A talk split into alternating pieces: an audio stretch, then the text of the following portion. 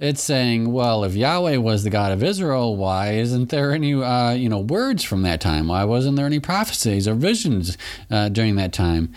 And uh, N's just gonna admit up to that and be like, uh, yeah.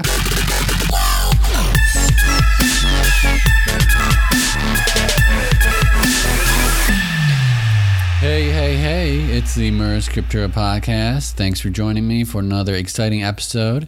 Today we have the Samuel cycle. It's one of the shorter cycles, so I think today will be a shorter episode. Before I get into it, let me go over uh, a few ground rules for those of you who might be new listeners. Mirror reading is a method of reconstructing the situations that the biblical authors were responding to. This is done by reflecting some of the text. Like when I say Samuel was not a prophet of Yahweh, that is what the opposing narrative was saying, and the biblical argu- argument was against that. Be sure to check out the corresponding blog post for this episode so you can see how I come up with these crazy ideas. There's a link to it in the show notes. If you haven't already, please listen to the introduction episode for this series so that you're oriented to what I'm talking about in this episode.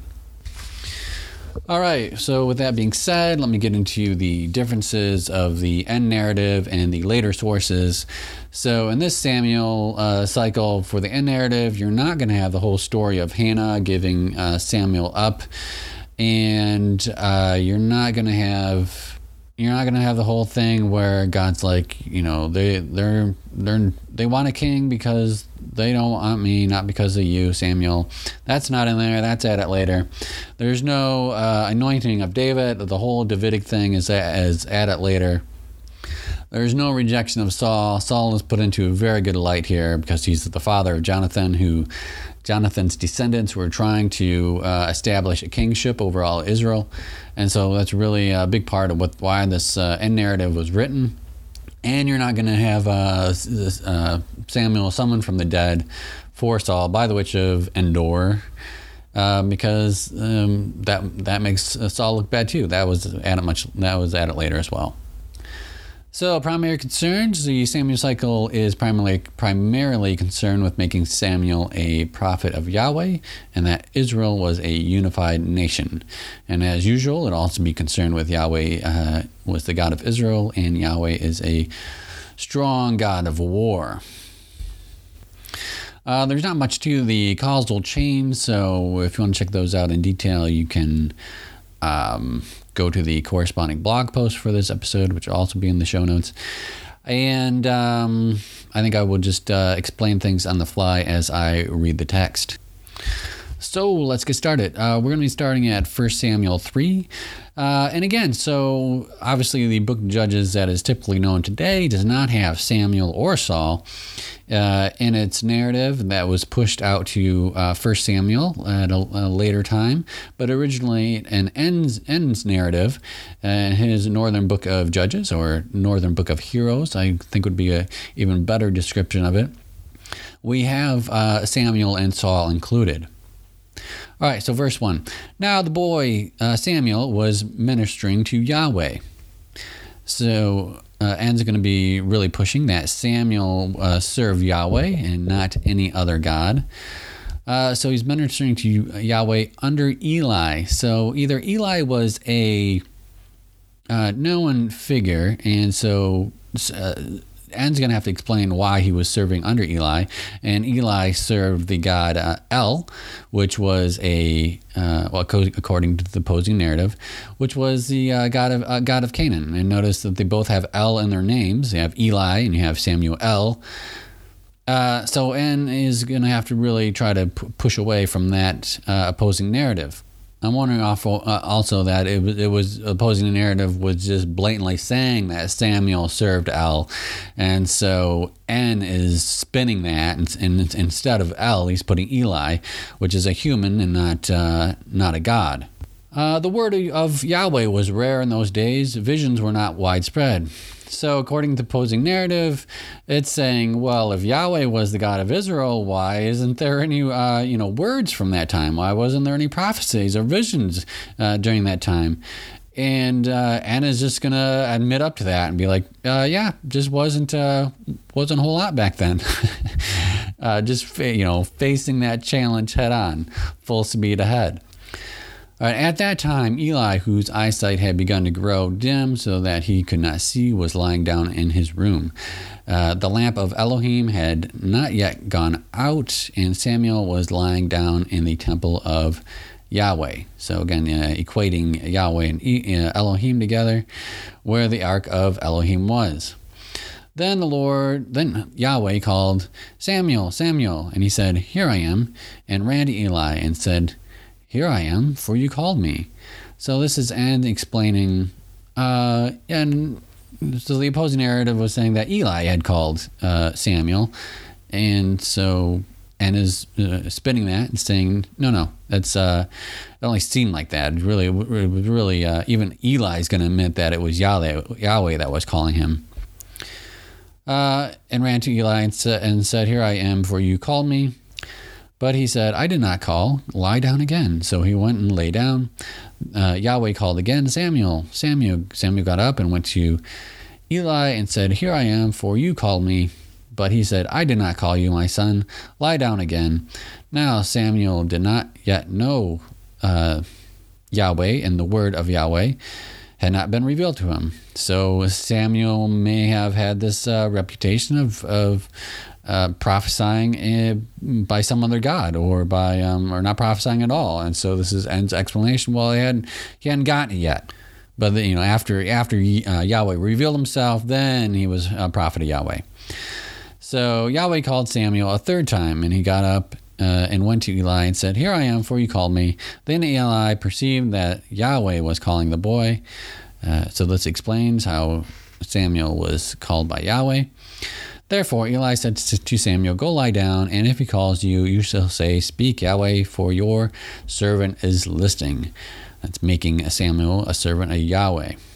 So Samuel went and lay down in his place. Now Yahweh came and stood there, calling as before, Samuel, Samuel. And Samuel said, Speak, for your servant is listening. All right, and then it jumps to uh, 1 Samuel, Samuel 7, verse 2. Uh, a long time passed, some 20 years, and all the house of Israel lament, lamented after Yahweh. Uh, so there's two things here. One, it's all the house of Israel, and N is very concerned about uh, forming a unified uh, Israel, so that the descendants of Jonathan can rule over it, and also so that they can have a, a strong military unified force. And also the other issue here is uh, making Yahweh the God of of Israel, of all Israel, as opposed to some other god. Then Samuel said to all the house of Israel, again, everyone's involved, all the tribes are involved here. If you are returning to the Lord, to Yahweh with all your heart, so this is you know this explains uh, the opposing narratives like oh we don't have any record of the Israelites worshiping Yahweh, so how could Yahweh be Israel's God?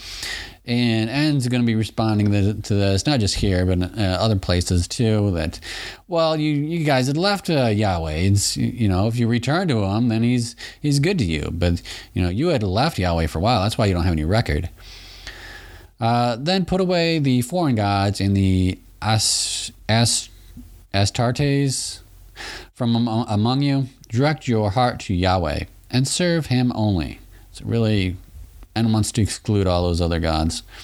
And he will deliver you out of the hand of the Philistines. So, as we saw in Samson's cycle, Philistines are N's bitter enemies.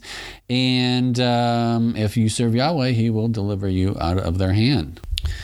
So, Israel put away the Baals and the Astartes.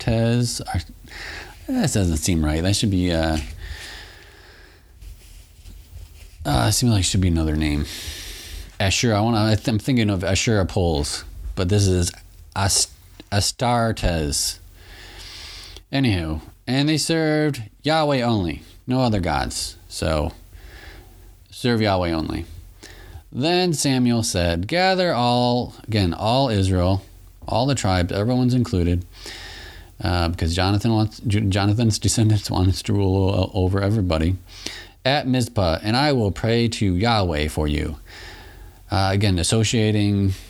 So all throughout this narrative, N's going to be associating Samuel with Yahweh because Samuel uh, apparently had a very good reputation. So uh, is trying to hijack that reputation and make it in um, in service to Yahweh. So they gathered at Mizpah and drew water and poured it out before Yahweh. So this is uh, typical of a uh, fertility rite uh, type thing to try to get it to rain. So uh, this maybe we see throughout the cycles that there's a um, you know a minor concern with Yahweh being a good fertility god. Most of it is he's pushing Yahweh's a good war god, but uh, fertility god is uh, a concern as well. They fasted that day and said, "We have sinned against Yahweh." And Samuel judged the people of Israel at Mizpah. When the Philistines heard that the people of Israel had gathered at Mizpah, the lords of the Philistines went up against Israel. And when the people of Israel heard of it, they were afraid of the Philistines. The people of Israel said to Samuel, Do not cease to cry out to Yahweh, our Elohim, for us. So, um, uh, declaring and is declaring here that Yahweh is the God of Israel, the Elohim of Israel, and pray that he may save us from the hand of the Philistines. So Samuel took a sucking lamb and offered it as a whole burnt offering to Yahweh. Samuel cried to Yahweh for Israel, and Yahweh answered him. So again, really associating uh, uh, Samuel's prophetic uh, skills, giftings, uh, they were to be associated with Yahweh. As Samuel was offering up the burnt offering, the Philistines drew near to attack Israel. But Yahweh thundered with a mighty voice that day against the, the thundering I have again the fertility uh, rain thing. Uh, with a mighty voice that day against the Philistines and threw them into confusion, and they were routed before Israel. And the men of Israel went out of Mizpah and pursued the Philistines and struck them down as as far as beyond Beth-car. So strong, strong war God here, that Yahweh, according to N. Then Samuel took a stone and set it up be- between Mizpah and Jeshanah, and named it Ebenezer, for the, for he said, "Thus far, Yahweh has helped us." I think uh, Ebenezer means help, or help, or something like that. So uh, N wants to associate that that landmark, that Ebenezer stone. He wants to associate that with Yahweh and so he's writing that into the narrative. So the Philistines were subdued and did not again enter the territory of Israel. Uh, so that is about it. There's one uh, more verse here. It says there was peace between Israel and the Amorites. It's kind of a straggler. Uh, so and it doesn't really fit into the rest of the narrative. So I think we're we're we're missing some uh, some of the original N narrative there, but um, there's not much I uh, have to say about that. All right, so a short episode today. Uh, thanks so much for listening. Uh, you know, I really hope you're enjoying this series. I hope these uh, ideas don't sound crazy. Um, be sure to check out the uh, corresponding blog post uh, for these episodes. They're in the show notes. You can see the details of how I constructed um, the opposing narrative and the reasoning behind everything. So, uh, yeah, if you uh, could please share my stuff uh, with everyone, people you think that uh, might enjoy it. Uh, um, so Christians and atheists both seem to uh, like my stuff, so. Um, uh, a lot of Christians and atheists don't like my stuff too. But if you uh, want to share it with one of those types of people, uh, there's a chance that they might like it. Um, I, I, guess assuming they have an interest in the Bible. If you have any questions, uh, let me know. Go ahead and tweet at me uh, on Twitter uh, at Mura Scriptura, my handle. And um, if you want to go to my website, Mura, uh, Mura, mirrorreading.com, there is a uh, contact form on there as well. You can contact me that way. Um, be sure to leave a five star review on iTunes. That would be really great of you. And then uh, next cycle is the last cycle of this uh, Northern Book of Judges, and it uh, it is the Saul cycle, and it really will. I've been mentioning the descendants of Jonathan throughout these cycles, and so this is going to explain um, explain all that, explain all the the Jonathan stuff and how that relates to Saul and. Um, I, th- I think you'll like it. So uh, be sure to listen, and thanks for checking out my episode today. Have a great day. Talk to you later.